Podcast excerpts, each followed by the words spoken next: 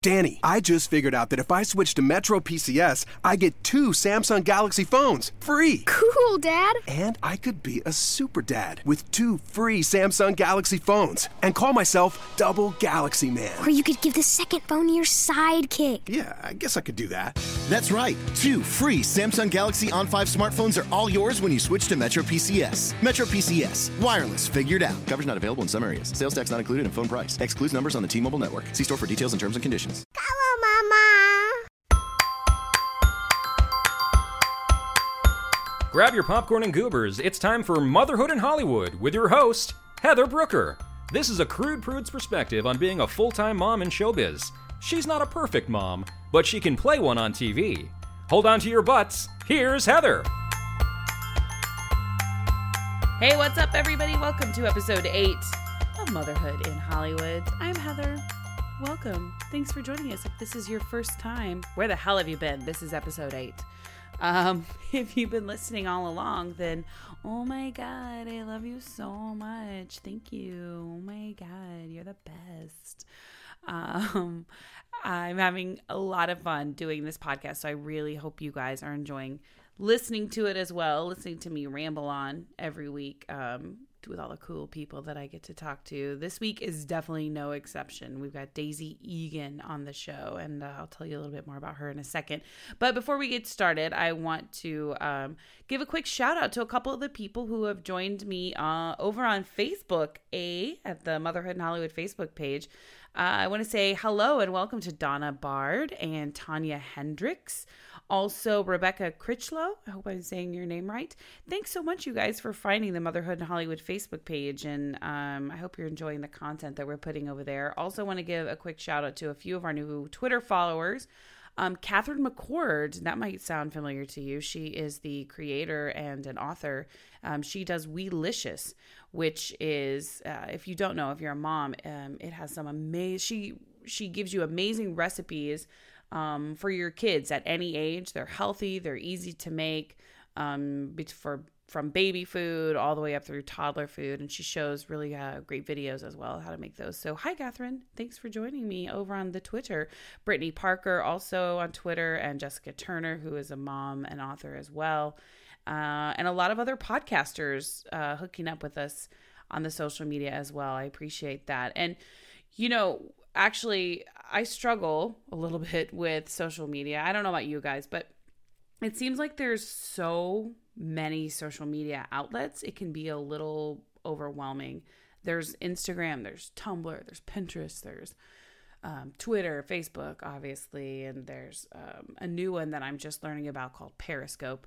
And it's all a little um, much to take on i'm finding um because you want to stay social you want to stay out there and like you know let people know. Like i put a lot of work into this podcast. I do it all by myself from my house um, office from my home office and i love it and i want to make sure people are able to find it and hear about it and discover it because i know some amazing people. I'm getting to meet some amazing people and I want to share them with everybody. So I'm been struggling like trying to figure out how to get the word out there socially. And I have a friend named Brian. He owns um, Pineapple Advertising, and uh, he's kind of known as the Pineapple Guy, if you will.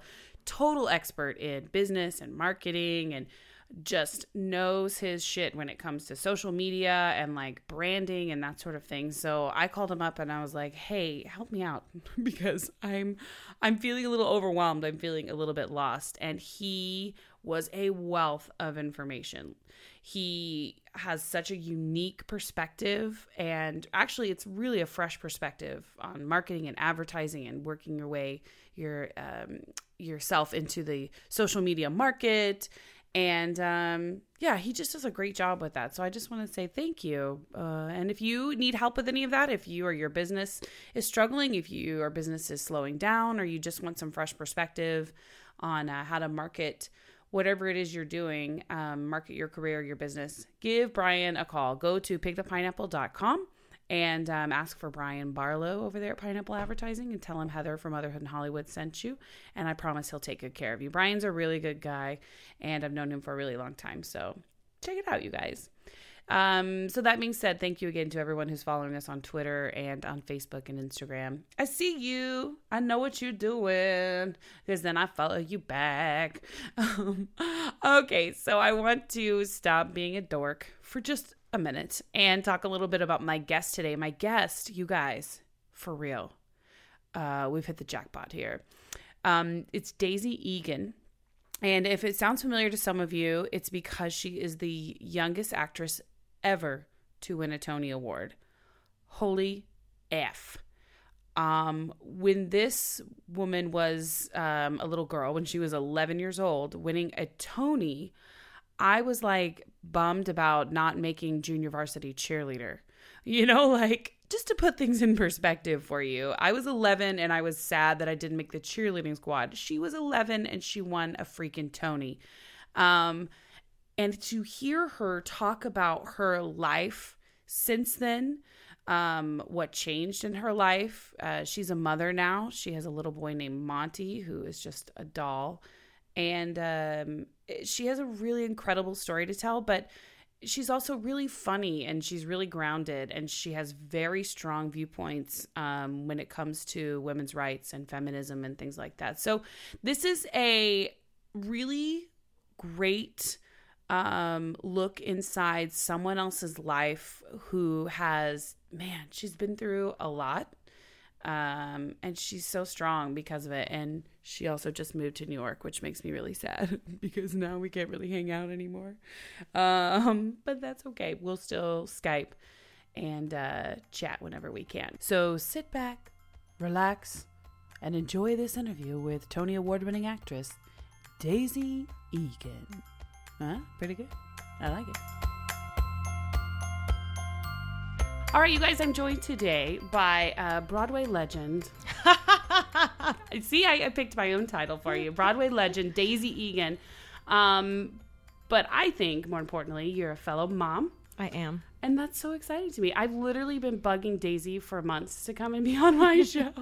It hasn't it has not felt like bugging okay good no um, because you have such a great story to tell and i love uh, what you're doing with your acting career uh, with your mommyhood with your feminist like you know causes mm-hmm. you're taking up arms kind of mm-hmm. a thing mm-hmm. um, so i feel like we have a lot to cover Sure, yeah. Before my toddler comes barging into the room. Yeah, and, and ruins everything. And ruins everything. God, like they do. They do. Just jerks. They really are. Uh, right now, we are placating her with a little bit of Fox and the Hound and some oh. snacks.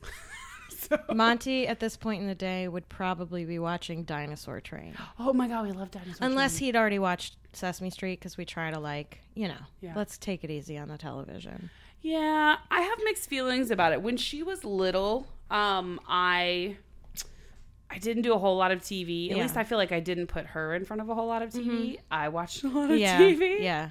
Which is sort of the same thing. But I mean, I've had mom friends who are like, if their kids are within a hundred yards of a TV, they lose their shit and be like, and they're like, yeah, ah, no TV. I like, think that mm. anything when it comes to parenting, mm-hmm on either extreme, like you're doing too much. Right. Do you know what I mean? Totally. I, I met a dad at the park who um, we saw, we were walking back from the park and we saw a blimp in the sky, obviously mm-hmm. in the sky, not yeah. like, not like just like on Wilton on Place. Sidewalk? Yeah. Um, and it had a screen. You know, okay. it had like an L- LED, like, you know, oh, tonight yeah. the Lakers are playing. Enjoy Goodyear tires, whatever. Uh-huh. And the guy literally was like, oh, she hasn't had any screen time yet. Mm. I was like, dude, are you serious? C- come on now. That's ex- that's come oh, that's on, extreme. And I think I think I hope you made fun of him relentlessly. Not to his face. Oh, I think they were, and I think they were two at that point. Mm-hmm. And it's like, look, I I respect that you don't want to do screen time. Mm-hmm. But that's a blimp in the sky. I think though a lot of parents don't have um, I don't know. I everybody's trying so hard to do the right thing. Yes that everyone's version of what the right thing is is slightly different. Just like we can yeah. all see a car accident and have five different versions of what happened. Right. You know? Oh, absolutely. Everyone reads parenting tips and they all have five different versions on what that means yeah, Because it goes into your own computer brain mm-hmm. and you have to process it based on like all of your experiences. Right, right. and then it's going to come out however it comes out. Right. Now, tell me a little bit about Monty. He's almost two and a half. Yeah, he'll be two and a half in November. Ooh. Um, and he's uh, incredible. He's a ginge. He is a ginger, which that. was sh- I had I was shocked. Because you don't have red hair. Who is I don't. in your family? Kurt red had red. Uh, Monty's dad had red hair when he was a daddy, kid. Baby daddy, my baby daddy had red hair when he was a kid. But when Monty came out with red hair, I I mean, I was shocked. Really? Yeah. I said to Kurt, "Who else have you been sleeping with?" Oh. and then he had to explain how babies are made. to Right, me, right, and I was like, "Oh, It's a fun that's my bad." um, yeah, he's so gorgeous. He's um, so gorgeous. And I mean, just a Thank you. sweetheart too. Yeah. He and Channing had a play date. There's a really great museum here in LA called the Zimmer, Zimmer. and um, it's a they have a children's museum there, and they had so much fun. That is a great place. I know. I'm It's- so mad I hadn't been there before. We we um, switched it out this year. We decided to join the Museum of Natural History instead, Mm-hmm. and it doesn't matter anyway because we're moving away. But I think I would have. I in retrospect, I should have stayed with the Zimmer because it's more age appropriate. Yeah. There's more stuff to do. Um, I mean, there's less for the parents to do, Yeah. but it's still it's so engaging for them. Oh my gosh, just so much. Yeah. Now, you mentioned that you're moving, which Yeah. also I have to say makes me a little sad because I feel know. like I just got to know you. Like Daisy and I uh, have a mutual friend named Cassie Oates, Yes. and the first time I met you was like a year and a half ago at a commercial audition, and I had to take Channing with me. Mm-hmm. And I walked in, and your eyes lit up, and I was like, "Oh my god, she's gonna compliment my baby." it's fine, I get that all the time. but you came up and you were like, "How are you able to bring your baby to an Yeah. audition?" And I was like, "I don't know, I probably shouldn't." No, it was so great. It was just one of those. One of those situations where I didn't have anyone to watch her and I had no choice. No, that's that's one. I mean, as you mentioned in your introduction to me, I have like a lot of, Mm-hmm.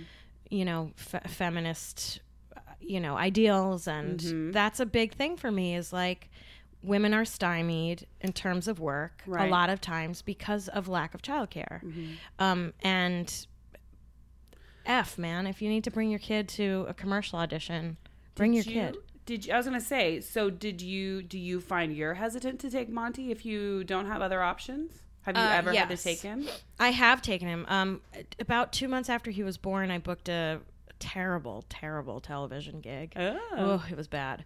Um, and I, I took him to set with me, and I brought a friend who Mm-hmm. Yeah. like acted as his sort of on-set nanny. Oh, but that's nice.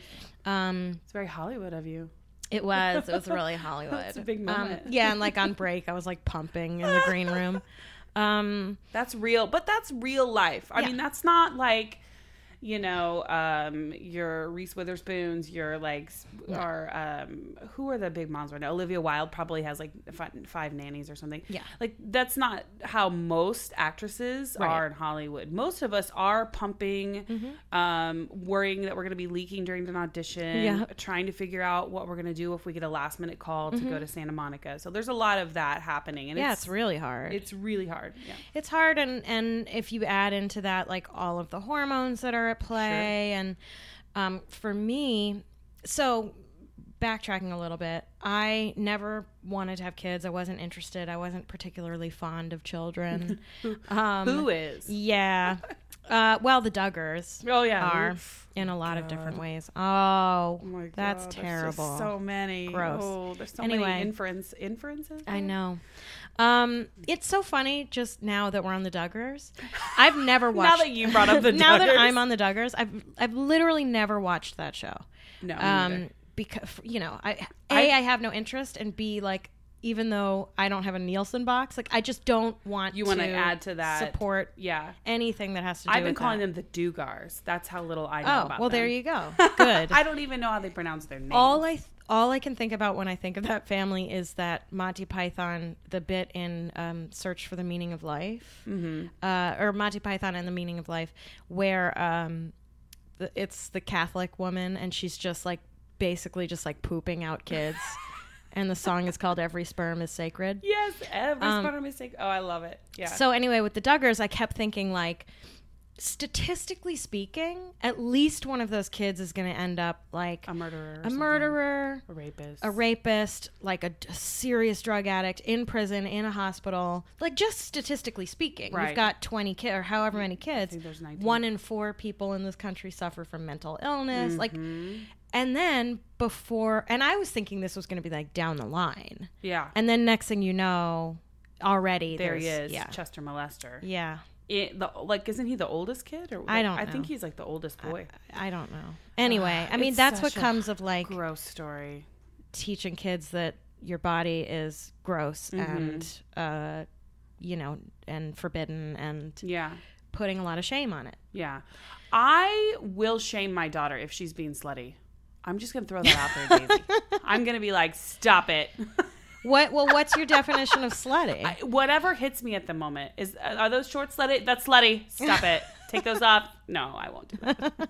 I, just wanted not. to see right, Daisy's face went like white, like, like, I'm not gonna tell you how to parent, but please don't you do that. You can, but I will edit it out. My um my I remember once my stepmother I got sexually harassed and I was wearing like, you know, a see-through top or whatever with a bra and she said what what do you I expect? like you're like with a bra. with oh, a bra. What do you expect? Yeah, what do you expect? Um anyway. Um, so I didn't like children and um my boyfriend and I had broken up, Uh-huh. uh, and but I hadn't moved out yet because I'd been traveling back and forth to New York, working a lot. Right. uh, and so it didn't i didn't need to move out there wasn't any kind of urgency um and then i found out i was 10 and a half weeks pregnant No. yeah um and actually yesterday was the three year uh, anniversary of Finding the out that you were pregnant. no of the conception of the Oh. of the wee one You have it marked down. i just we know when Oh, it happened because when she when the doctor estimated how far along i was she was like this is probably when you conceived and i knew for sure i was like, like, oh right oh, this It was, was when the- you got me drunk and took me out for churros. Exactly. We it. went to see uh, Liza at the Hollywood Bowl, and the show was delayed because of Oh my god, I almost just sound problem. I problems. almost just spit coffee everywhere. that's so like that's a that is like the gayest story Yeah, oh ever. yeah, it was gay. And like we drank a ton of Chardonnay. We sat next to these Oh, fabulous it. men I love it so much. who shared their Chardonnay with us after we'd finished our bottle, and uh, we went up that night. We went up the two to watch the uh, meteor showers, which happen every year at this time. yeah. And then the next morning, we went out to see my friend's show, and we were getting ready beforehand. And anyway, then Monty was made. Oh, So, a um, little romance, romance. a little bit. I wouldn't call it romance. The morning after, Yeah. you were drinking. Yes. Oh my god, I'm Yeah. just like, get off. Me. Oh, I was basically. I was like, fine, just do your thing and just hurry up. and then he basically. duggered you. Is what you're saying. He yes, exactly. he duggered you. I got oh, no, that's horrible. I got duggered hard. this podcast Um, is going down. and I I um I think I'd like just started back on the pill. I just that was the first night I was going back on the pill after like 6 months off cuz I'd been on it for so long that I was like I'm going to give my body a break. Sure. Um so anyway, we had like a a very short period of time to figure out what we were going to do. Yeah, yeah. And um Was it an option to not have the baby? Yeah, that it was, something you were discussing. Yeah. Okay. that was the first thought. We were like, okay, well obviously we're not going to do this. This is bonkers. Was it because you guys were broken up, or was it because you just were like, I don't know that I want to? Yeah, it was a it was a a multiplicity kinda of factors. It Yeah. was like I don't really want a kid. I've never wanted a kid. We're broken up. How would we do this? We can't afford to do this. Do I want to do this alone? Like all that stuff. Um so we had like a big fight and then and Kurt had a very typical, you know, Male response. male response, which was like, "I can't do this. This is too scary." Blah. Mm-hmm. Um, and I went off to a hotel for a few nights, and um, he picked me up on Sunday, and we went and had brunch and decided, like, all right, let's do this. Let's make it work. Okay. Um, and it was, you know, top three best decisions I've ever made. Yeah, I was gonna say. So Yeah. looking back now, is it like? I mean, nobody ever wants to say, "Oh, I regret making Yeah. this choice," but it is such a big decision, Yeah. and it is a permanent, lifelong. Yeah. You know. I mean, I'll I will I will say there are days where I'm like, ugh, I don't want to listen to the right wheels now. on the bus. Yeah. Again, I want to go Drink you with know whatever it is, Yeah, smoke a doobie. right? And Yeah. you know what I mean. Um, but no, I I see Monty as like I'm not religious. I don't have any like belief. I mean, I guess I sort of believe in like a higher something or other, but Mm-hmm. anyway, in some ways I feel like he has given me a clean slate. So for like all those years that I were like beat myself up for things that I did when I was Mm-hmm. younger or choices that I made that I felt bad about or whatever it was, I was able to I'm now able to say like I had to do everything in my life exactly the way I did it. My life had to happen exactly the way it happened in order for me to get this, to this kid. point. Yeah, absolutely. And so everything, my my mom dying, my me getting married and then divorced, like everything, big giant shows that I turned down for like weird reasons, everything had to happen that way. So it makes me, it gives me a lot of um, gratitude, yeah. Which I didn't have a lot of before. Sure. It's also very it's humbling. Along with gratitude comes uh, a little bit of humility. My mom used to harass Chris and I for years and years because we were married for 10 years. Oh, wow. Almost 11 before we decided to have kids. Oh wow, were you just like not going to? No, Yeah. we were not fans Yeah, of, yeah. of children. We just loved like our lives. We loved being able to pack up and go Yeah. to Vegas or Napa or you know wherever we wanted. Two in the morning, you can be like, I feel like waffles. Yeah, and do and Mm-hmm. just go do it. I mean, it was already we had a dog and a cat. It was already like such a hassle to try to find someone to watch them. We were like, Mm-hmm. Yeah. yeah, could you imagine with a baby? Yeah. Um, so we just were not feeling it. And my mom for years was just like, Why don't you have a baby? Why don't you have a baby? And then um, when we decided to have Channing, and it was just total game changer, total like eye opener for me in Yeah. terms of like how I lived before versus because there I think there is for a lot of moms like a pre-baby, post-baby shift um, in your attitude and you know Yes. um, psyche for sure. And my mom says to me all the time now, "Don't you wish you had her sooner? Don't you wish? Don't you see now what you've been? I wouldn't have on?" had her. I know, and that's what I say. I'm like, Mom, I would not have had this baby at this time. It would have been a different egg, a different sperm, Yeah. all of that. And I would not have had this perfect, wonderful child. Yeah. And like, so no, I No. everything was exactly the way it was supposed to be. Like, yes, do I have regrets? Absolutely. But everything worked out the way it was supposed to. Yeah. Um, and I'm so glad that we waited Yeah. because we would not we were not ready in our 20s no way Oh, God. i would have like i don't want to say how old i am uh, i just realized like nobody knows that i'm only 25 um, but anyway so i think about that a lot too. I know I think about a lot. Like, I I honestly don't think that anyone should be allowed to make any massive life decision until uh, they're like thirty. until they're 30 yeah. No kids, no marriage, no tattoos, no buying of Oh, No property, tattoos. no tattoos. oh boy. I'm in trouble. Oh yeah, I mean, I would get We every single one of mine removed now. my friend my best friend from back home teresa um, she got married when she was i think 19 or 20 um, and couldn't drink at her own wedding and now she has five kids Ugh. Uh, but see, but she's so happy. Like I can't even, good. you know what I mean? Like it's like that was not my path. No. Um, that was. I got married me, at but- 23, and Ooh, when I look young. back, I was a baby. Yeah, And I thought I was a grown up. yeah. and my head was jammed so far up my own butt at that point in my life. Um, Isn't that funny? Do you think that twenty years from now we'll look back and be like, remember when we were in our thirties and we and our heads were so far up our butt we didn't know what we were doing. I don't I don't think it's as much Mm-hmm. because I really do think like developmentally there's stuff that goes on in your brain. I mean, your brain's not finished developing until you're like mid to late 20s. Yeah. Literally, scientifically your brain is not finished developing. And so I think like your 20s are for becoming who you're going to be. Mm-hmm. And so I think ha- I mean again, lots of people do it and they're perfectly happy Sure. but for me it just marriage was not the right thing and i certainly would not have been a good mother i mean maybe i would have but Yeah. it just it i'm it's not You're happy with your i'm very happy path. Mm-hmm. Um, so I was saying we met at the audition Yes. initially, and then um, uh, I think I followed you on Twitter or something. Thank Right. God for Twitter. Yes. Um, everyone go to Twitter right now and follow us both immediately. Um, and uh, then we met up again, or I ran into you again in a writing class that Yes. we took earlier this year.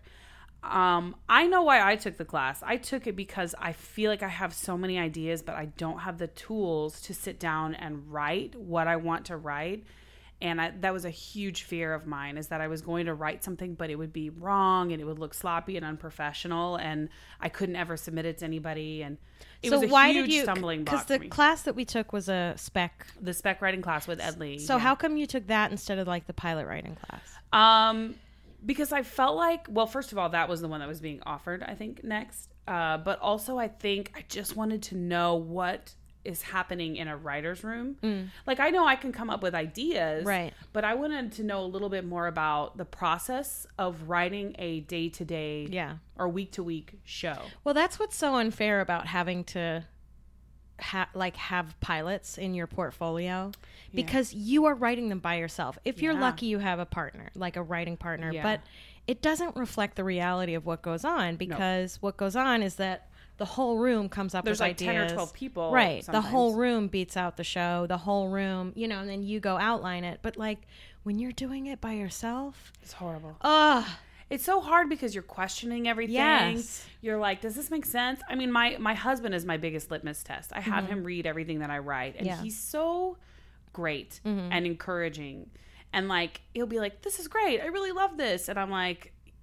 Thank you. Yeah. Like I love I love that he's so encouraging, but I also I need a critical eye. yeah. Who is familiar with the industry and you know who can Well, it's interesting because my writing mentor um, wrote on the show that I decided to spec, and I got a lot of flack online because I I I hate the being internet. I hate I hate the internet. Yeah, I do. I do like too.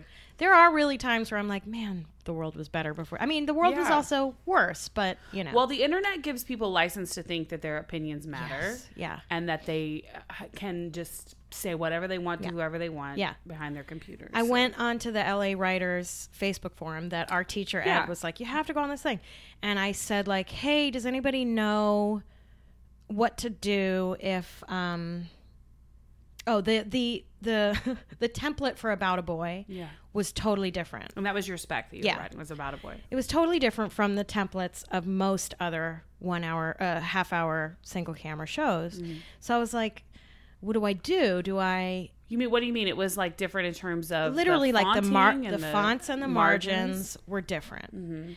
And my question was is the person who's going to be reading this spec are they going to be familiar enough with everything that they'll the know like okay this is the about a boy template. Okay. or are they going to look at it and go she doesn't know what she's doing because this template is different than the ones that everybody Right. uses. So i went on and i asked that question. And somebody got on a few people got on my case for writing a spec for about a boy because it was on the bubble. It you know Oh it might get canceled. And i was like That's you know what what, that's not the question i'm asking. Dummies. and then i got flack for being snotty course. and then somebody uh uh like insulted me for having won a tony when i was a kid and i was like okay literally all i asked was about a f- script template what's wrong with that's people? it. This guy was like, "Yeah, I'm really sure I want to read a script from a former child." St-. And I was like, "Okay." Was your name on your handle or something? Yeah. Oh my god. So anyway, um, so anyway, Haters. What's my wrong with friend was a writer on About a Boy, and I love her. She's great. Mm-hmm. She writes on a lot of shows. She's extremely talented. She's wonderful. She's sweet. But I. I sent her my pilot and she was Mm-hmm. like, I love this. This is wonderful. This is awesome. And then I sent it to a friend of mine who's lower down in the chain um, on, ne- you know, network television or, Uh-huh. or cable television. And she was like, well, here's what needs to be fixed structure wise. And I was like, why didn't my Maybe she mentor. want to hurt your feelings. I don't care about it's my feelings. It's so hard to i know but see other people might it, it may just be like you know was one of them a man and one of them a woman No, they're both women. And then on the opposite side of that, for my spec, Uh-huh. which was the show she wrote on, Mm-hmm. um, Ed was like, "This is great," blah blah blah. And then when I showed it to my writing mentor, she was like, "This is good, but here's the structure stuff you need to fix." And I was, was like, different "Wait a what- minute." was it different than what ed was saying to you? yes. you know writing is is so subjective Yeah. Everything creative Yes. basically is subjective art theater you know all of it and that's why you know i talked to my friend rich keith a couple of weeks ago um, he was on the show and i was talking to him about having a writing partner Mm-hmm. and I think that sometimes those are like the best relationships in LA because you've got that other person who is giving you their opinions and their thoughts, but also like um, has a different perspective, and you guys can find a Yeah. happy, you know, Yeah. balance together. Um, a lot of people say that that their writing partner that they're closer to their writing partner than, than they their are. spouse. Yeah. yeah, that's what. Rich was saying, but his wife was here, so he was like, "I mean, I love you." I mean, it was like it was awkward. Um, but uh, yeah, I mean, I, I I took that class too because I just didn't know how to get started, Mm-hmm. and I also just really felt like I needed to have a fire lit under me to Yeah. be like, I can do this. Yeah. And in the process of taking that writing class, I realized I don't know if I can. Like, Really? I don't know if I can. I felt like I was so far off from what I had envisioned, and I have not revisited it since. And I'm really mad at myself for not doing that. But Well, first of all, stop it. but second of all, that's really interesting because I thought that you and Stephanie and I, frankly, were the strongest Mm-hmm. writers in that it. class. Oh, for sure. Oh yeah, your stuff was on point. You totally Thanks. got the voice of the show, and, and Yeah, I felt I felt that way about you. Oh, Stephanie's so, so cute. yeah, she did this "Marry Me" spec. Stephanie Drake, who was on Mad Men. I hope she'll come on the show too. I need to I bet her. she will. Um, Although she's not a mom. It doesn't matter. You don't have to be a mom. Oh, okay. My friend Rich was. Oh, right. He's not a mom. Right. This the the motherhood part of motherhood in Hollywood is m- me. I'm the motherhood. Okay. But I also want to highlight all my other moms. Good. My mom friends uh, as well. But yeah, I bet Stephanie will come on. Yeah. I thought her "Marry Me" script was great. Great. And you So did great. the Mindy Project. Yeah, I did Mindy Yeah. Project.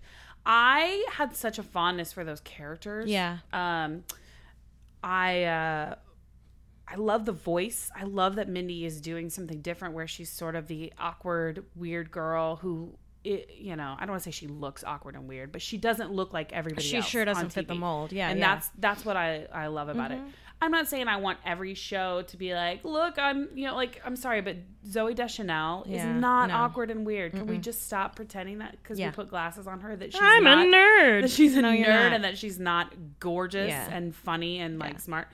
Um, yeah, Yeah, I I'm not a big fan of Mindy's show. I think, and I'm upset that Why is that? after. I just for me, I'm surprised. Like it's so I like know. oh, women empowerment. She's Well, a women. She's a doctor. She's, I know it's just that she. and- I love what she's doing. Mm-hmm. I have an incredible respect for what she's doing. yeah. and um and I think it's great. I just the show itself doesn't really appeal to me, and I don't like the fact that she got rid of um a lot of the female characters Oh yeah. right quick. Yeah. In and like look, in the beginning. yeah. And I don't know really, and it's not really fair for me to speculate. Yeah. But I, I do have a feeling that she was Uh-huh. like, I want to be like the star of the show, right? So, you know, that reminds me, you actually have very specific and very strong feelings about women in culture and women's sexuality and it's a feminism is a huge part of your life, right? Yeah. So the um the aesthetics of our culture, like the preferences that we have or the or whatever we think the ideal of like sexuality or, or beauty is comes uh it's it's a product of our culture and we live in it. So we can't pull our, it's hard to pull yourself out of it. So so we think we're told like this is what is sexy, right? Right. and so and i fall into it too like so then if i wear like a a hot dress or whatever it is it's like i feel sexy mm-hmm. because i am fitting the mold of what sexy is supposed to be does that make sense? Yeah, but if you're defining your mold of what you think is sexy, right. But that's different. So then if i want to go out like with the riot girls in the 90s they were like i'm gonna wear my you know my full butt underwear and this bra and i'm gonna write slut against uh, across my belly and i'm gonna wail into a mic and and wail on my guitar because i think that's sexy. Yeah. like that was an, that was an example of some women being like here's here's what i think is sexy Where do you think this comes from? Because you have such a strong feminist viewpoint. Where Mm-hmm. do you think that comes from? Uh, I think I think it comes a lot from my mother. Mm-hmm. Uh, she was um, a huge. Well, it's funny. She was she was a radical feminist. She would consider herself a radical feminist. She was a women's health writer. She was a women's health advocate. Um, she wrote the first like guidebook for teenage girls on like ha- what it's like to be a teenage girl. Um, and so she was very much into like you know the equal rights and pro pro choice and um, my sister and I were both raised in that culture. Um, Now, you mentioned a couple of times that your mom passed away, but Mm-hmm. Yeah. we didn't really touch on that. yeah, she died when I was 13. Uh, she had, ironically, she had colon cancer um, and found it way too late. So here she is being this women's health advocate and then completely ignoring her own health because colon cancer is literally the easiest thing to take care of. Oh, wow. Even back then. So she like didn't see the signs or she just ignored the signs? she hated going to the doctor. She she uh, distrusted Western medicine, and um, so she never went to really get her proper checkups. Yeah. So by the time they found it, it was too late. Do you have like any resentment towards her because of that? Um, again, I I, I used to, um, but I can't anymore because again, it, it all had to happen that way. I have decided instead of being resentful of it, I've decided to like learn from it, and so now I go get my colonoscopy every five years, Right, and, right. You know, and I and I make sure that I'm okay, and I make sure that I'm healthy um, Because your mom was really young. to the extent that I can. Yeah, she was 49 yeah. um, there are things that um, I, I'm like, I don't understand. Like she, so she knew she was gonna die. She knew when she was diagnosed, it was terminal, and she died, I guess, a year and a half after that. And she never like, she didn't like write me a letter, or oh. you know what I mean. And There was that no like final goodbye or yeah, closure. or yeah, and? I and I remember in the last few days that she was alive, like I remember her sitting on her bed at home reading the New Yorker, and you know, God bless her, that's what she wanted to do with her time. Mm-hmm. Um, but you know, I guess ever since I've had Monty, I've I've started thinking about like what what must what must that be like Mm-hmm. to know that you're gonna die and you have a young child and you're never gonna get to to All of speak that to them again, and Right. you and you have. I feel like I have all of this stuff I want to impart onto her Right. little impressionable mind. Right. You know, And so I'm so yeah, it's I'm kind of like, well, why didn't she why didn't she leave me with anything like that? And then also um going back to where my my feminism comes from. So it comes from being raised with those ideals and then also seeing the gaps in my mother's um you know, feminist theory and and the way that she lived and wanting to do better. okay. Um You think that's sort of what's driving you in, in those terms? In, Yeah, I think so. And um I don't know. I, I mean, it's funny when when a woman says she's not a feminist. It doesn't make any sense to me because then then then don't go vote. You know what I mean? Don't go get a job.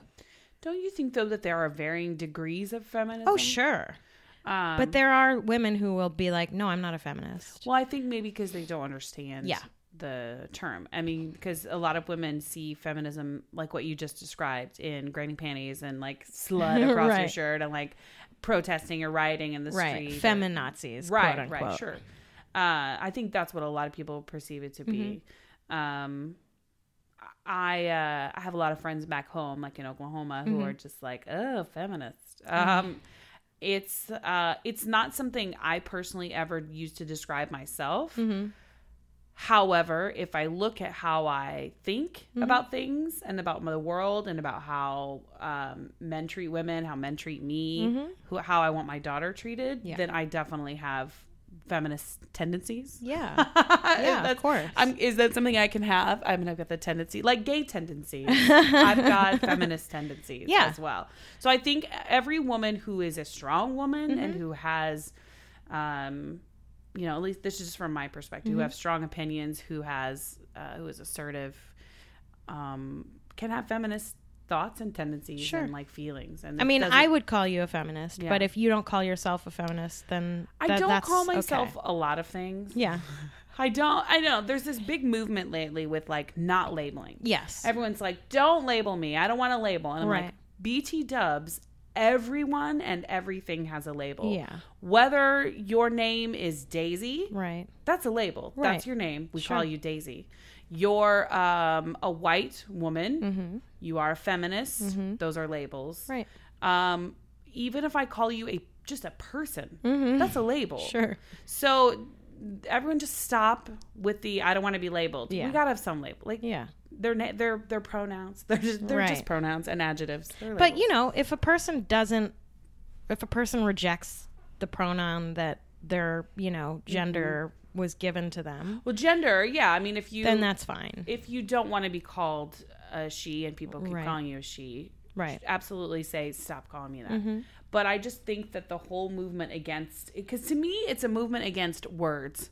They're they're words that are used to describe the world in which we Yes. live. And you cannot tell the entire world to stop using words Right. because there's a label for everything. This is a desk. That's Right. a label. Well, You that's know? funny because I was just thinking about this yesterday. Uh, you know, when people are offended by um, whatever, by comments that Donald Anything. Trump makes Yeah. or or Amy Schumer or whatever, and they say, and then other people say, "Oh, get over it. It's just words." It's like, well, words are all we have. Mm-hmm. And they're powerful. They're literally all we have. but you can't to take them away. You can't tell people not to use them. Um, yeah, I mean that's the issue I have. If whether you're using them to be hurtful is a different story. Right. Whether you're using them to drag someone down or you know something like that, that's a different convers like a slightly different conversation. Right, But and just I to don't say think- not to label, right. I hate that. I'm Yeah. like, no, we have to. We have Right. to use our words. And the whole conversation that was happening, I guess, like a year or so ago about rape culture, and Mm-hmm. like there was this, there is this big movement to try to get comedians to stop with the Oh, rape jokes. about rapes. And then people say like, "You're you're um, you- you're stymieing me. You're we, we shouldn't ban words." It's like we're not talking about banning words. Mm-hmm. We're not saying it should be illegal for you to make a rape joke. Mm-hmm. What we're saying is, think better. Yeah. You know what I mean? Take us take a moment and let's use our critical thinking skills and think about the power structure in in our culture and the privilege structure and for you to be a person who doesn't have to leave the house worrying about their sexual safety, maybe it's not appropriate for you to then mock somebody Make who does have it. to worry about that. Right, absolutely. Um, I think. Uh, do you want to come in? You can come in. Can you sit real quiet? No. Okay. Channy's here. She's going to join us. Um, we have. You've also mentioned a couple of times about your Tony, Mm-hmm. um, and I think I, I briefly mentioned that when I introduced you. But you won a Tony Award when you were 11 years old, Mm-hmm. and you are still the record holder for the youngest actress to win a Tony. Yes. Mm-hmm. that's correct, right?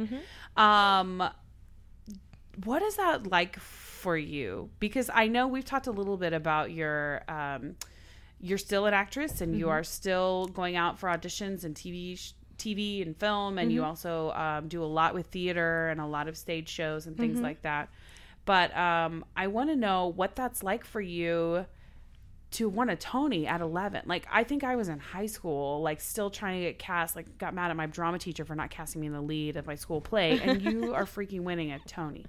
That's just unbelievable to me. Thank you. Um I watched your speech online, by the way. I cried. I'm so, I'm like, oh my god, she's so little. I was very little. Yeah. I was very little. You want to go hide? Okay, be real quiet because mommy is talking to Miss Daisy. Okay, can you be real quiet? You can stay in here. You want to sit in the chair? Okay. Um, so what is that like for you? Is it? I mean, because it's really absolutely mind blowing to me. It's um it's funny. It's obviously a huge part of my life. It's a huge part of my career and my identity as a person and um it it played a big and does continue to play a big role in like who I am and how I'm shaped and stuff. sure. Um, and I, am extraordinarily grateful for the experience. Secret Garden, I think, in a lot of ways saved my life. You know, my mom was very ill while I was doing that show. She was diagnosed um, two month, three, two months after I won, or three months. So um, it was a, it was a. I don't know what would have happened to me if I hadn't been acting. In terms of like, I don't uh, know how I would have coped. What else you would have had to do with your life, like any other focus. or- Yeah, I, I, you know, I didn't, I wasn't. because it happened. Your mom passed away just two years after you won that award. yes, hmm Do you feel like the acting industry saved your life, or do you feel like theater? I, I'm not sure. I, I, I think in some ways, just being in the secret garden saved my life. The fact that I was able to, I had somewhere to go every day after school that wasn't, you know, home where all the sickness was happening. sure. Um, also, I was so horribly ostracized at school that also being in the theater helped me with that as well. Why? Because you were a famous actress. No, no, no. From before. Oh. I was short and I was loud and we didn't have a lot of money. I wore hand me downs. You know, my hair was always not in like rat's nest. Um, and so theater was was an outlet that I don't. If I hadn't had it, I just don't know.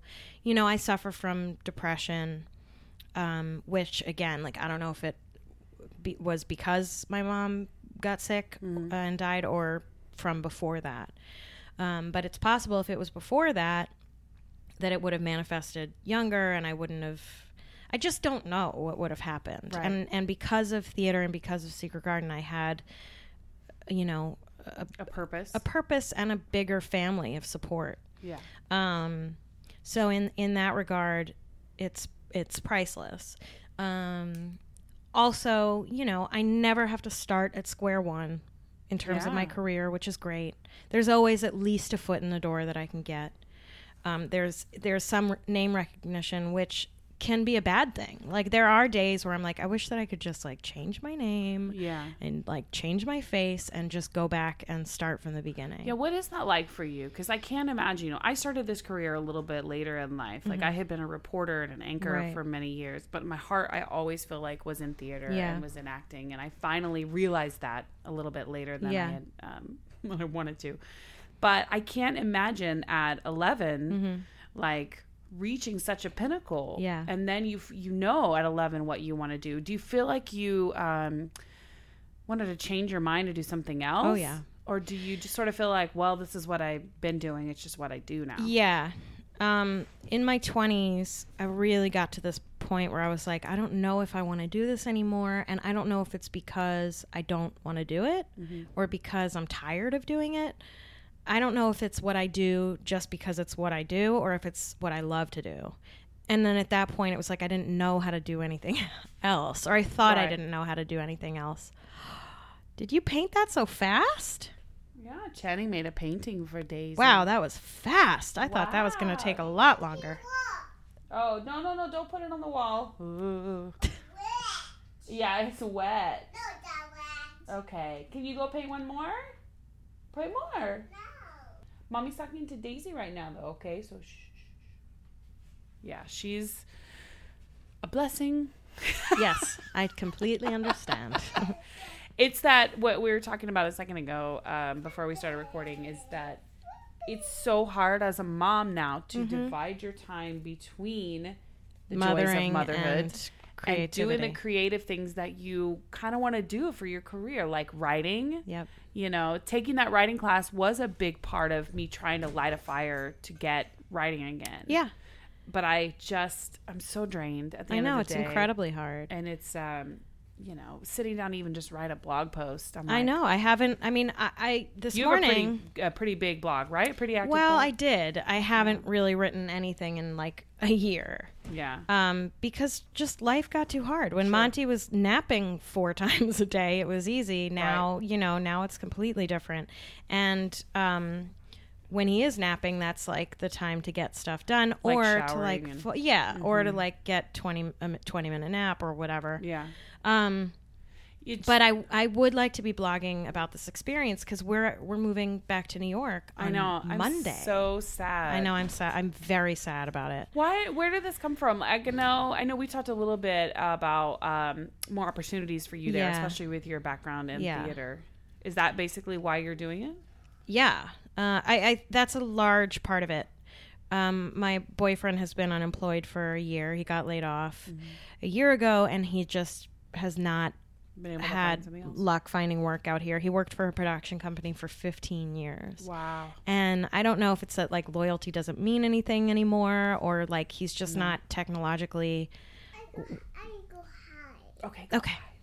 And yeah, for me, you know, it it hasn't worked out here in LA the way that I would have wanted it to. Mm-hmm. And I've been very philosophical about that lately because I- I'm very good at beating myself up and I'm very good at being like, I failed, I failed. And I have to remind myself that, like, just life goes the way life goes. And I've had some bad luck with representation. I've just had bad luck. I've How long had have you lived in LA? 12 and a half years, Oh, okay. a long time. Um, yeah. And I've just had some really bad reps Yeah. out here. And and I'm not going to blame it all on them. I've also sort Sure. of been a mess and um, not in a great place. And then when I was about 26 or 7, I decided I needed to get out. And I took a 4-year break from the business. I went back to school. I got like a regular job. What was that like? Um, it was interesting. The job, the place that I worked was, you know, a, a discombobulated mess. But um, I liked having an office. I liked answering people's questions and emails and whatever. And I, I was a program coordinator for a master's program, and so I liked it.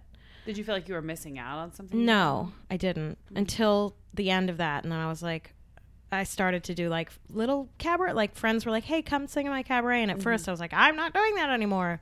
And then I started to again, and I was like, "Oh, I remember this part of it. Yeah. I liked this part," and so I got back in, and then you know, sort of quickly was like, "Oh right, I forgot about the part How that I hated." Or- well, or the there's like the part of it that I see. love, and then there's the business part of it that I don't love. I think that's with everybody out Yeah. here. Like, Yeah. the the performing yeah. Is the part that most people love, Yeah.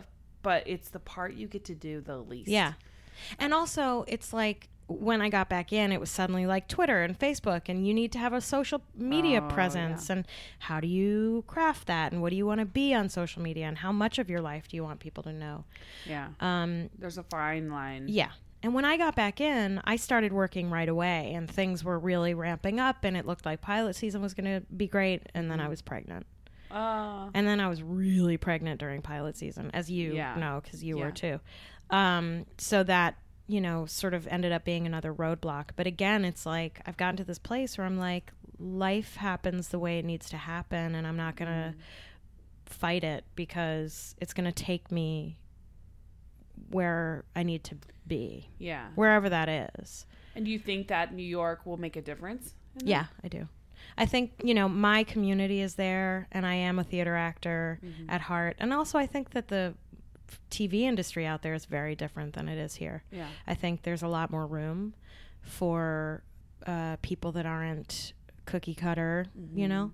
Mm-hmm. Um, and I've always looked at New York though as being just a theater town. not anymore. I know that they're starting to get more productions and there's things that are popping up, but Mm-hmm. I for me, New York was never an option because I'm Right. not like a triple threat. I don't sing Right. and dance. Well, and- now I, there is a lot of TV production happening Yeah. there. There's Girls, there's Orange is the New Black, there's The Good Wife, there's Yeah. a lot of stuff happening there. Yeah. Um, plus nowadays with, putting yourself on tape, like you, you know. Yeah. Plus Atlanta's not far, and Atlanta's where a lot of stuff is happening. Um, so Hotline. I have a friend right now who's working like crazy because he got an Atlanta-based agent. Yep. And is just booking everything. I've had two Diaries, friends like- move down there. yeah, that's They're what like, did. I'm just moving there because. There's so much work. Yeah, wait, who's your friend? His name's Justice. Oh, okay. My friend Eddie did Yeah. the same thing. No, he was. His agents were like, "You're literally booking everything that's happening right now in Hotlanta. You got to go." And my Walking agency Dead, actually has a one. branch down there. Yeah. So I might just tell them like, "Hey, get me in on all of that." You know, um, I love LA Uh, my husband and I have, we're like we love it here. I can't see us ever moving. You know, uh, it's obviously cost prohibitive and and It's horrible and all that. But I feel like I, um, could work if I went to Atlanta. Yeah. I just don't know that I want to. I Yeah. just love I love everything about the community here in LA. I totally vibe with. Yeah. Well, last fall we were actually very strongly considering moving to Raleigh. Um, North Carolina, mm-hmm. uh, because there's a lot of production there too. there, well, and it's close to Atlanta, and it was voted the best city to raise a family in. Yeah, It's got isn't a- that interesting how yeah. your perspective suddenly changes Yes. on that? When you have a kid, you're like, oh, Right. now I would like to not be Mm-hmm. where next to the LAPD where they could possibly shoot yeah. shoot at and me also if I'm on the we're side of the like we're in a horrible drought, and an Yeah. earthquake is going to break us off into My water sea. bill is Yeah. unbelievable. I I use less water now than I've ever used in my whole life, and I'm paying double. I'm Mm-hmm. Like, how does this happen? Yeah. I'm so mad. For those who don't know, California is in a major drought right now, and all of the water companies are putting major restrictions on the water bills, but they're also raising Mm-hmm. their rates because the water companies say, "Well, hey, we're losing money on this drought because Well, and also it's the only way to get people to stop using so much. It is, but I wrote a story on this. I work for um, a local news organization. I wrote a story about this about how the heads of all of the utilities, the major water utilities, are like, "Hey, we've got to raise the rates because people are conserving so much that we're losing money." Oh my god. So it's like you may be making the best effort possible to help with the drought, but you're still going to be paying out the ass because the water companies need to make money. And then people say water's free. Yeah, No, it's not. no. Look, you get free water right out- of your tap. No, you don't. um, Yeah, the drought issue. yeah. So, there's the- a lot of there's a lot of I, love LA. Yeah. I love the weather. I love the lifestyle. I feel like after 12 and a half years, I finally made like a community here. Like I'm, I'm starting to really make connections, not business Uh-huh. necessarily, just like people that I love and I want to do things with. But But now you're leaving. my yeah, my family is back in New York. Yeah. Um, my I think my career is back there, and I think now I've had time to like step away and sort of become a better person and a different mm-hmm. person with a different perspective and so I feel like I will have a different experience in New York than I had in my you know un- until I was 23 when I moved out here. And now you get to take Monty with you. Yes. And that will be a whole new experience than Yes. the last time you were in New York, too, because now you're a New Yorker with a kid. Yeah. And I'm hoping not to live like right in Manhattan. Yeah. I want to live, you know.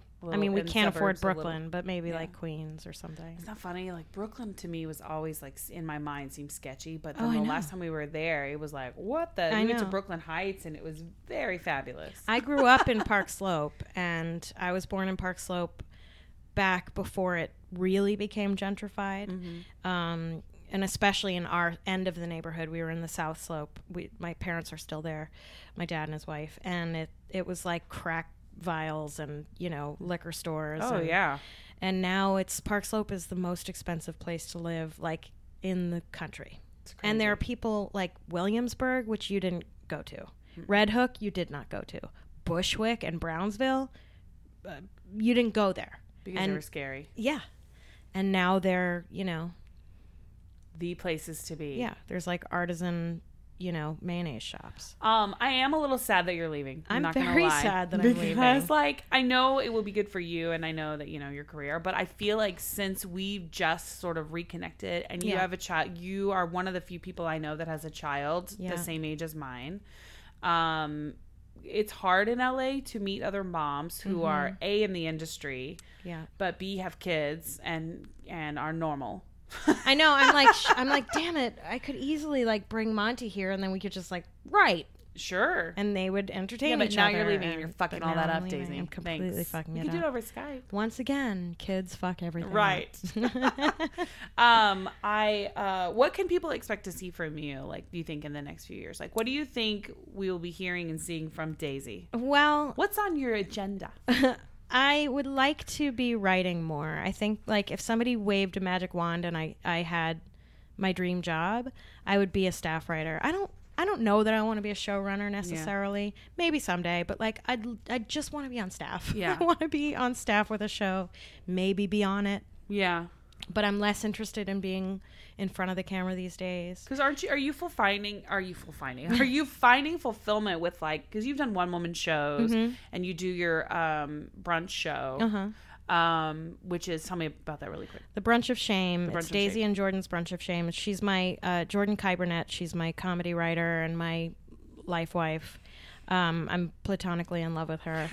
um, and so we do this Sunday brunch show where we sing and we're completely inappropriate and uh, talk about you know dirty things and not dirty things, and we get topics from the audience and we Mm-hmm. give bad advice to the audience and um, do pop quizzes, and it's so much fun. sounds like a blast. Ugh, it's so much fun. and that will get moved to New York then. I believe so. I think Jordan has the ability to come out here, out to New York, uh, fairly regularly. So I think we're going to try to find a venue there. We're also going to host um, an evening of James Bond songs at 54 Below on November 15th. I am looking forward to creating a lot of work, Yeah. a lot of projects. I'd like to join UCB in New York. You know, I Um, just that reminds me. I just listened to this show with Kay Cannon. Mm-hmm. Um, she's the writer of Pitch Perfect and Pitch Perfect Two, and she also was a staff writer on um, Thirty Rock. Uh-huh. She was doing improv and sketch at UCB in New York. Yeah. became friends with, or I think she met Tina Fey actually in Chicago at, Uh-huh. at um, Second City, Chicago, and was not getting auditions in New York. She's a great story. I want to have her come on the Yeah. show. But she was doing um, auditions in New York, wasn't getting anywhere. Nothing was happening with her career, but she had this great all woman sketch show. Yeah. And um, she decided to take a writing class, Uh-huh. a spec writing class to learn, like, you know, well, maybe I'll write kind of a thing, kind of like we were thinking. Right. Um, and while she was in the middle of that class, Tina Fey was casting writer or casting writers, hiring writers for 30 Rock. And she had mentioned to her, like, oh, I'm taking this class. And Tina Fey apparently said, send me what you've got. yeah. And she's like, I'm just in the middle of this class. So she had to quickly, halfway through her sketch, her uh, spec writing class, wrap up her spec Oh. email it to Tina Fey. She had a couple of her friends look it over, but basically like send it to Tina Fey and had a couple meetings and she was hired as a staff writer See, on I keep Rock. hearing these stories. I Crazy, keep hearing these stories where writers are like, "Well, basically, I ran into a- an exec at a party and Yeah. talked to them about blah blah blah, and then they called me." And I'm, and, but then everyone else says like it's impossible to get staffed. And I'm Yeah. like, but then how come every staff don't think it person is. is saying like, I don't, I don't think it's impossible. I think that uh, if you're good and your stuff is good, people are going to want to work with you. yeah. That's what I think. My problem and you're prepared. my- I'm not prepared. If My somebody- problem is, is that I, I can't figure out how to get people to to read your stuff to read my stuff. That's it. Like even Are you sleeping with them? I've heard I, that I'm helps. trying. Even getting like my writing mentor, I, I was like, "Would you mind passing my pilot on to your agent?" Yeah. And she was like, Shh, "My agent won't even re- read my stuff." Yeah. So I'm That's like, such "Well, then an how do I get?" I- conversation. it's terrible. Yeah, but and I'm have to. really bad at it. Yeah. You have to ask because if you don't ask, you're never going to get anyone to help Right. you in this town. Like you have to be like, "Hey, can you help me out?" And if someone says no, you have to respect that. I've also gotten a lot of. It seems to me I get a lot of people who are like, "Hey, man." Let me know and I'll read your stuff. And then when it comes down to it, I'm like, hey, I have my thing. Will you read it? Yeah, I'm really slammed right now. And it's oh. like, wait a minute. You offer. You're the. w- Yeah. Now I feel I know. I know. It's that it's very LA thing like, "Hey, let me know what you're working on." Yeah. Hey, send me a link to what you got. Yeah. Ugh. And, then I uh, won't read it. And, and then I won't read it. then, then I'm going to tell you I'm too busy. Yeah. Oh, LA, this business. Oh, LA. But that Kay Cannon story is, is fantastic to me. It was while she was in the writer's room of 30 Rock that somebody had a joke about an a cappella group. And she was like, Is that a thing? And she became obsessed with it, started researching it, and then wrote the script for Pitch Perfect. Now, here's the difference is that she was friends with Yeah, Tina, Tina Fey. Fey. And like friends with Elizabeth Banks. Well, that's like- which we are not. Right. That's like, um, d- did you watch Happy Ish on Showtime? Uh-uh. Ugh, it's terrific. Happy-ish. Happy Ish. And it was written by Shalom Auslander, who was a contributor on This American Life. And if you look at his IMDb, it's nothing. And then showrunner, exec producer, writer What? on uh, literally nothing. I don't mean like little piddly things. I Yeah. mean nothing. Oh, you gotta go pee pee. Oh boy, this is a running thing. Can you go pee pee in the body? Yeah. Okay. Um, We are nailing pee peeing. that's amazing. We'll see, unless she pees on the floor, and Well- then I'll take it back. You know, happens to the best of us. So yeah, there was literally nothing, and then Showrunner. showrunner, exec producer, blah blah blah, wrote every episode, and and I knew him from This American Life, so I was like, how the hell did? The, and then I was like, oh right, This American Life had a show on Showtime for a while. And he's, you know, he was on. He was Yeah. a contributor, a frequent contributor. He probably just had something ready to go and gave it to the I right think that he probably was like, "Hey, I have this idea for this thing. I'll write it." And then he and then Ira was like, "Great, I'll show it to some people." Mm-hmm. And then they were like, "Here, let's help you finish it." And then he fucking got a show. wow. it's just But then I'm like, "Wait, I want to tone. Don't I know anybody?" yeah, you do But know it's people. just it's hard to get you know people to people. You just have to reach out to them and maybe stay on them. I don't know. Like I don't know what the key is. If I did, maybe I would be not sitting in my office right now, talking, lamenting my lack of blogging skills and and. podcasting I know, but skills. you get to spend all this great time with Channing. I do, and honestly, that's why I love doing this. Is Yeah. because it allows me to be able to have awesome friends come over and like see my daughter pantsless. Channing just walked into the room with no pants on. Where's your pants? I pee pee You you pee peed in your pants? I pee pee pee Oh, okay. This is also becoming a running theme in my house where she's peeping on things. So yeah. Oh, Um, right. I feel like though there is so much more I could talk to you about, and there's so much more I wanted to talk to you about. Um, but I think I need to go clean up pee right now in the other room. um, so well, we could do a part two via Skype. totally, I would Yeah. love to. Yeah, the, when you get set up and all that stuff in New York, we'll do an update, and you let me know if things are if the grass is greener on the East Coast. Well, it will be because we're not in a drought over there. That's true. That's true. I can't find the picture. Oh, Hey Channing, I have to tell you something. You a a you're adorable. B Oh. you're beautiful. No, but seriously, you're adorable, and also you are really able to entertain yourself, which is incredible. and I just think you're uh, a bad. Uh, so About what? a bad uh, a bad a bad donkey. A. You're a bad donkey. yeah. I go pee. I Howard. I Howard. No, you can't touch computer right now. You We're have work say- to do? Monty says that. He takes Yeah. his little mini computer and he goes, I'm doing work. Yeah, I'm doing work. Like she'll be like, "Mama, work." Yeah. Mama, work. Whenever I'm in the office. Um. So Oh, Channing, you are so awesome. And I think you're great. And you painted a picture and you went pee pee. And I think you're awesome. Yay! I just I don't want you? I don't want to intimidate everybody. Yeah, I know. But I wrote that off the top of my Wow, head. Wow, that was like straight up musical improv. I know. Can you? Oh, now she's doing it. Awesome. Anything anything is a microphone. Just remember that. Yeah, now she, she's Is she obsessed with uh, Let It Go? with her toothbrush. Um, I don't know that she's obsessed.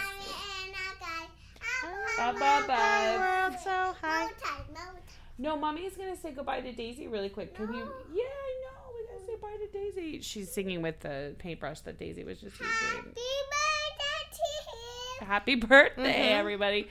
Um, no, no, no. Okay, so buttons. where can everybody find you on social media? Uh, it's very difficult. Yes. It's uh, Twitter at Daisy Eagan. It's E A G A N. Um, Facebook, I have a fan page which I prefer people use rather than friending me. Right? Yeah. Okay. Okay, I'm No, gonna go, go, find hide. you. You go hide. Um, so Facebook, Instagram, Daisy page. Eagan. Yeah. My blog, uh, my website is daisyeagan.com. It's under, it's sort of under construction right now, but it's still there. Yeah. Um, ha- you know, just like give me some time with my blog. I'm gonna get back to it. I promise. Uh, but yeah, that's that's where you can. Yeah, everybody go online right now and keep up with Daisy and her New York ad- adventures. Oh, and just to brag, I also recently won uh, an award from BlogHer.com. I saw that. Yeah, for Uh, when I, I, you know, I just discovered since I'm just sort of getting into Yeah. Mm-hmm. blogging and all that stuff. I just saw that conference like as it was happening, was and I was like, oh, I would have loved to have gone to that. Yeah, What I was the award get you to, won? I didn't get to go to as much of the conference as I wanted to, Mm-hmm. but um, I won an award for uh, it was called Experts Among Us, and I won in the impact category. And Oh, it was for a blog that I wrote in response to a review that Ben Brantley wrote, in which he used the phrase "she was asking for it." Ah. So I wrote a piece about that phrase and about how we really need to stop using that phrase. She was asking for it. Yeah. Yeah. That's so cool. Yeah, Yeah, I love pretty proud. the blogging community, especially for women, and they I guess they're called mommy bloggers, which I kind of Well, think is a- some of them. Yeah, I think uh, some of them are. Yeah, the the women who tend to write about their kids. Yes. um, I don't like the phrase mommy bloggers, but some people embrace it, so whatever. Um, is a huge community. Huge. Millions of women are out there like trying to get their voice heard. Which is part of the reason why I stopped blogging. Was I just was like, oh my god, There's so who many. cares? Like Yeah. it's everybody, It's everywhere. But you know what? I think it's valuable. You know, I've got my own voice. if it's valuable and- to you, like Yeah. if you're getting something out of it, then that means I think whoever's reading it will Right. also get something out of it. And like we said at the beginning, like, you know, everything the information that we put in our brains gets processed our own unique way. So Yeah. how we talk about it is going to be unique and, and different and so that's important. And there's nothing I'm covering, like I, because I think I struggle with that too. There's Mm-hmm. nothing I'm putting on my blog that's particularly groundbreaking. Right. There's nothing in the podcast that I'm doing that's going to be like a big game changer. Right. But it's fun for me. I Right. hope it's fun for my guests and for people who are listening. And so that's kind of why I'm doing it. And, And, you never know like know. who's going to be affected by what. Yeah, So- exactly. yeah. I just hope people are enjoying it and getting a few laughs every now Well, and then. I'm I'm proud and I'm I'm uh, impressed with you. Thank you. Yeah, those are Daisy's shoes. Channing is pantsless and wearing Daisy's shoes right It's now. sort of what I do all day. So you're on the right track. too. you too, Me too. too, too. Um, well, thank you again for coming on the show. Thanks so much. It was a lot of fun. I appreciate it. So and everybody- congrats on the blog Oh, too. Thank you. I mean the podcast. Thank you. So everybody, make sure you go to Twitter right now. Go to MIH Podcast as well as at Daisy Eagan and uh, follow us. We're also both on Instagram. And if you go to iTunes, make sure you review the show by September 15th because then you'll be entered to win our giveaway for uh, an Honest Company bath time bundle and the Motherhood in Hollywood tote bags. You want to make sure you get in on that. Thanks so much for listening, you guys, and we'll see you next week. Right.